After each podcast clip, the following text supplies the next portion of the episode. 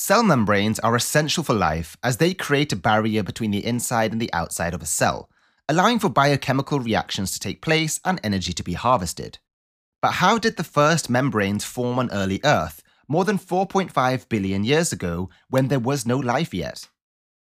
Well, one possible answer comes from a recent paper published in Communications, Earth and Environments by a team of researchers from Newcastle University.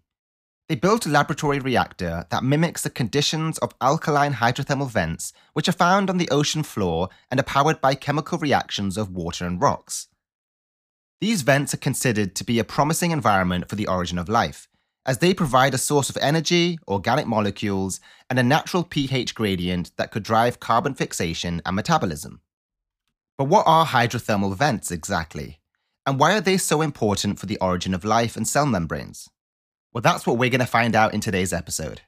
So sit back and relax, because this one's going to be interesting. I'm your host, Mr. Earth Guy, and you're listening to Earth SciShow.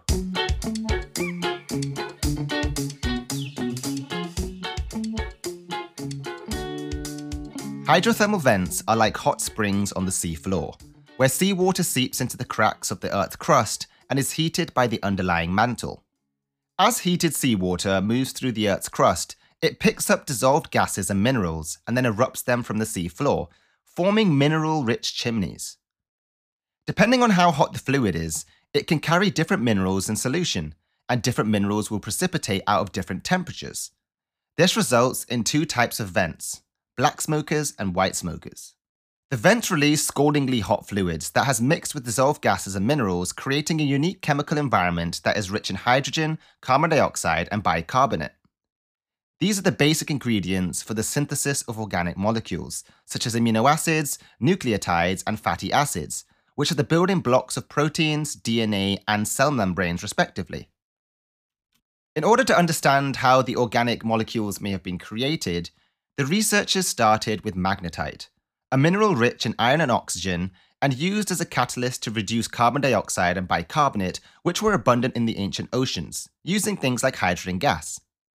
They found that this reaction produced a range of organic compounds, including long chain fatty acids with up to 18 carbon atoms. These fatty acids are amphiphilic. This means that the head loves water and the tail hates water, or hydrophilic and hydrophobic. These properties allow them to spontaneously self assemble into vesicles or spherical structures in the water. These vesicles could have acted as primitive cell membranes, enclosing and concentrating other organic molecules and creating a microenvironment for further chemical evolution.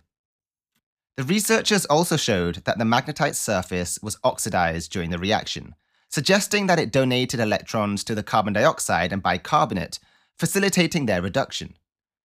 The authors of the study concluded that the mixing of hydrogen rich fluid from alkaline hydrothermal vents with bicarbonate rich water over magnetite on the early Earth could have been a source of primitive amphiphilic cell membranes for the first protocells.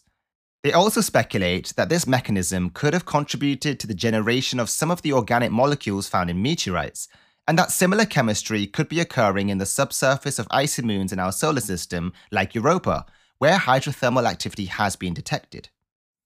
This study is a remarkable example of how laboratory experiments can simulate and test plausible scenarios for the origin of life, and how geochemistry and geobiology can inform each other. It also demonstrates the importance of understanding the role of minerals in prebiotic chemistry and how they can mediate the transformation of simple inorganic molecules into complex organic molecules. And that's it for today's podcast. Short and sweet, and I want to apologize for taking a break for a couple of months. I'm now back on the scene and I'll be releasing weekly podcasts on Earth SciShow. If you enjoyed this, please share it with your friends and family. Do follow and like this podcast as it really helps the algorithm. You've been listening to Earth SciShow, and I'm your host, Mr. Earth Guy. And remember, stay curious.